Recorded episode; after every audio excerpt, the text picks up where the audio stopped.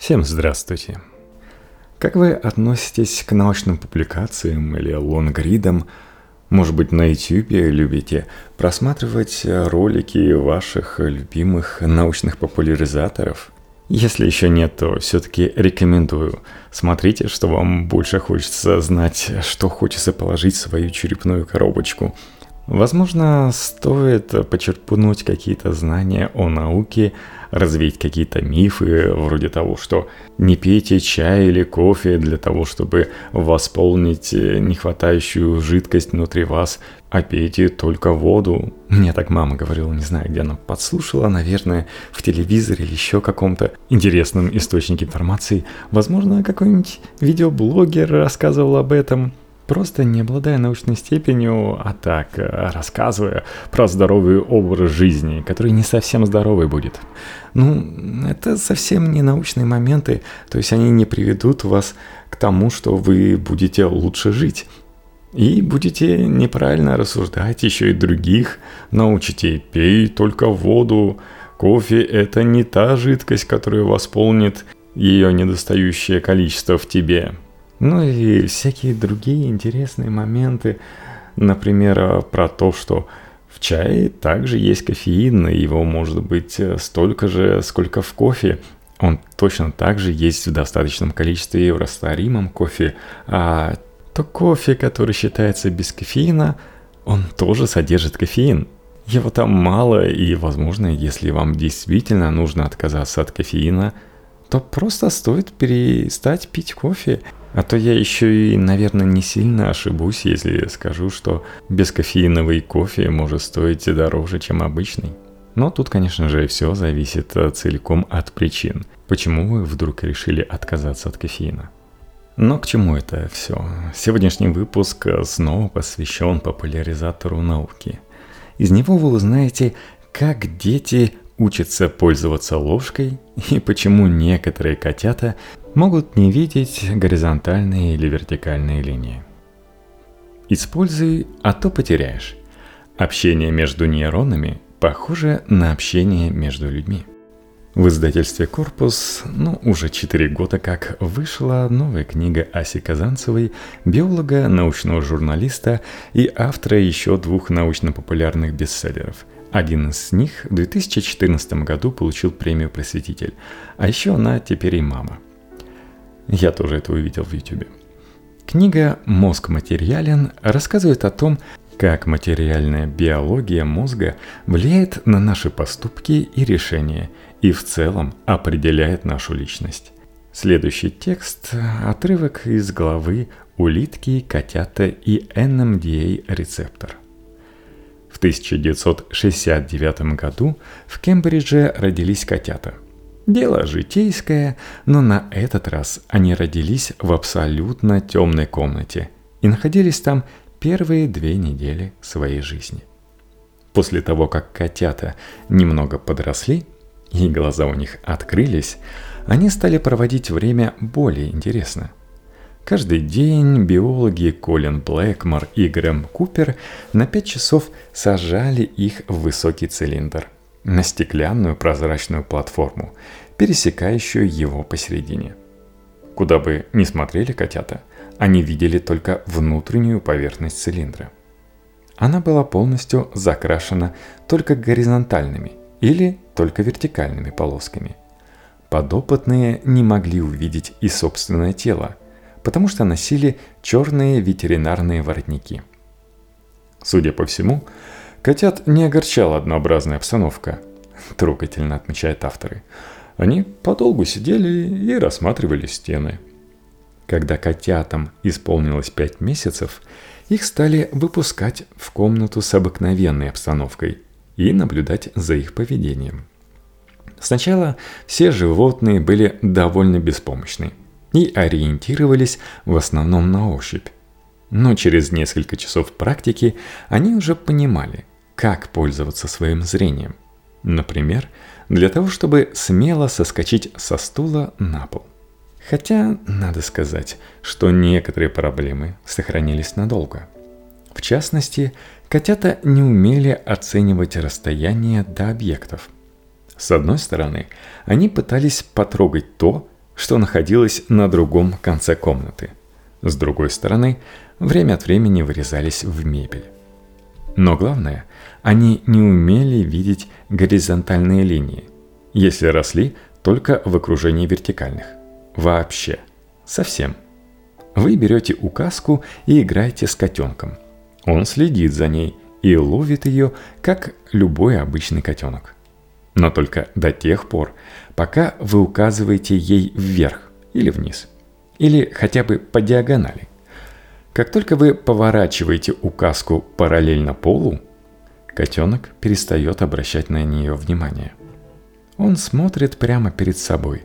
Вы размахиваете указкой прямо у него перед носом, но он в упор ее не видит и никак не реагирует на нее. И наоборот, котенок, выросший в окружении горизонтальных линий, очень заинтересуется указкой в такой ситуации – но перестанет обращать на нее внимание, как только вы повернете ее вертикально. К тому моменту было уже известно, что искать в кошачьем мозге.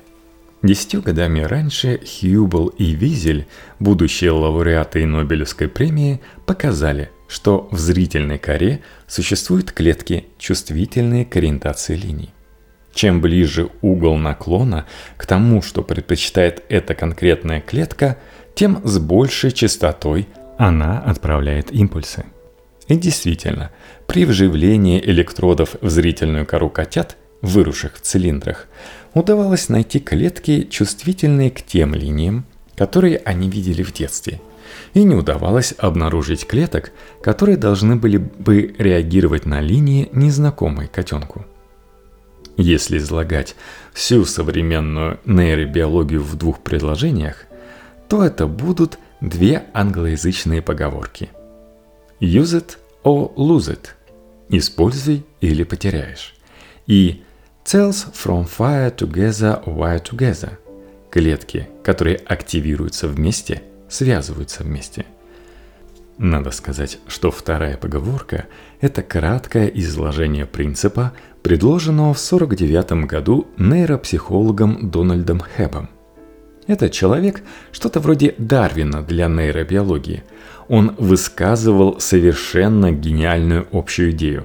А неблагодарные потомки с тех пор каждый раз радуются, когда обнаруживают, что конкретные механизмы ее реализации не всегда точно такие, как видел Хэп. У младенца, будь то котик или человеческий детеныш, очень много нейронов и очень много связей между ними – больше, чем у взрослого кота или у профессора Гарварда. В младенчестве нервные клетки выращивают отростки во все стороны. Не то чтобы хаотически и бессистемно, но избыточность очень большая. Отправляя импульсы всем, Господь отберет своих.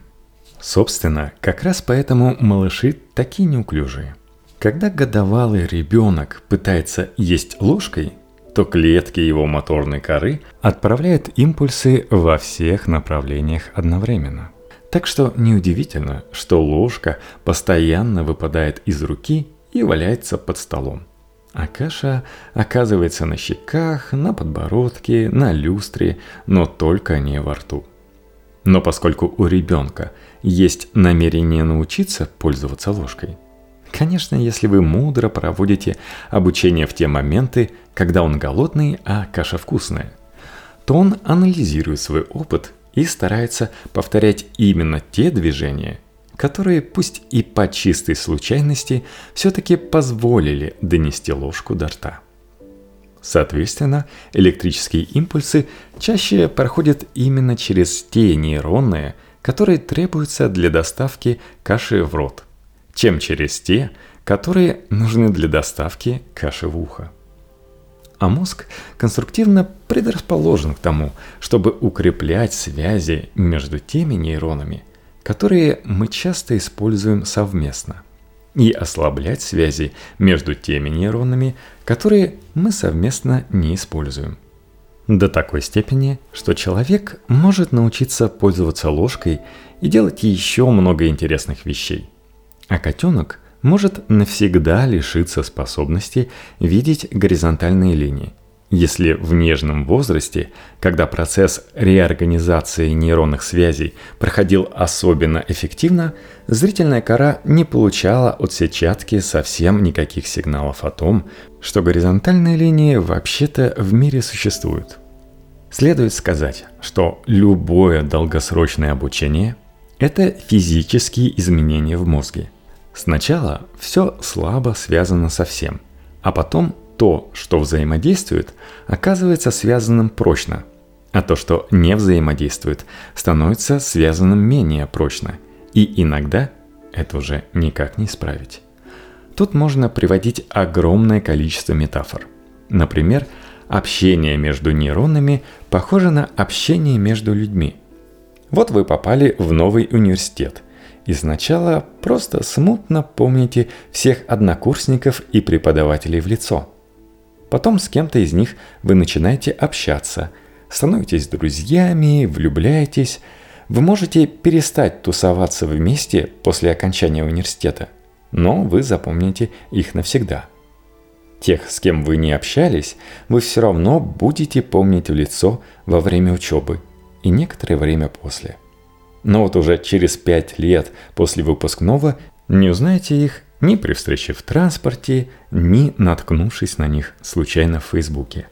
Впрочем, пока все живы, вы всегда можете познакомиться заново в рамках какого-нибудь рабочего проекта. Как и нейроны, люди формируют прочные связи с теми, с кем они взаимодействуют.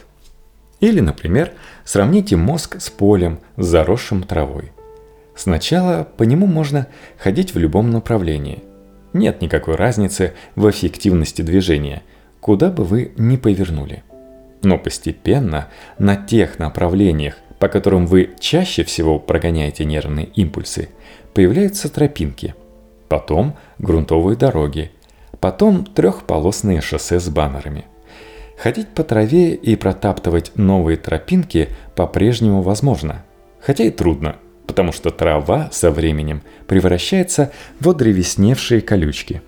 Но с гораздо большей вероятностью нервный импульс отправится по проторенной, расчищенной дороге. Это тот кусок нейробиологии, который имеет огромное прикладное повседневное значение. В этом свете примерно все становится понятным. Большинству из нас не надо прилагать серьезные волевые усилия, чтобы почистить зубы, потому что мы делали это десятки тысяч раз в своей жизни. А вот если мы попытаемся добавить другое, настолько же простое действие, например, каждый день намазывать лицо кремом, то будем постоянно забивать и забывать, пока не приложим достаточно волевых усилий, чтобы проложить удобные нейронные дорожки и для этого тоже. Когда в нашей жизни происходит какая-то резкая перемена, то нас еще долго, месяцы или даже годы накрывают флешбеки из прошлой жизни. Вы бросили курить, и физиологическая зависимость прошла за три недели. Но еще год вы не будете понимать, чем занять голову и сердце в тех ситуациях, в которых курение было особенно важным, потому что эти нейронные сети не успели перестроиться, так что большинство людей срывается обратно в физиологическую зависимость. Вы поссорились с другом и, например, уверены в своей правоте и не планируете извиняться, но все равно еще пару лет ловите себя на том, что ведете с ним мысленные диалоги – и порываетесь кидать ему прикольные ссылки. И огорчаетесь каждый раз, когда вспоминается, что это больше не приветствуется. Но главное, конечно, вот эта история про новые нейронные связи страшно важна для любого целенаправленного обучения. Каждый раз, когда вы занимаетесь повторением, вы повышаете вероятность того, что сформируются новые нейронные связи – когда вы учите любой материал маленькими кусочками в течение долгого времени, вы запоминаете намного больше, чем при попытке загрузить в голову все сразу за один день перед экзаменом. Скорость усвоения информации ограничена именно потому, что для нее же надо вырастить новые нейронные связи. И лучше делать это постепенно.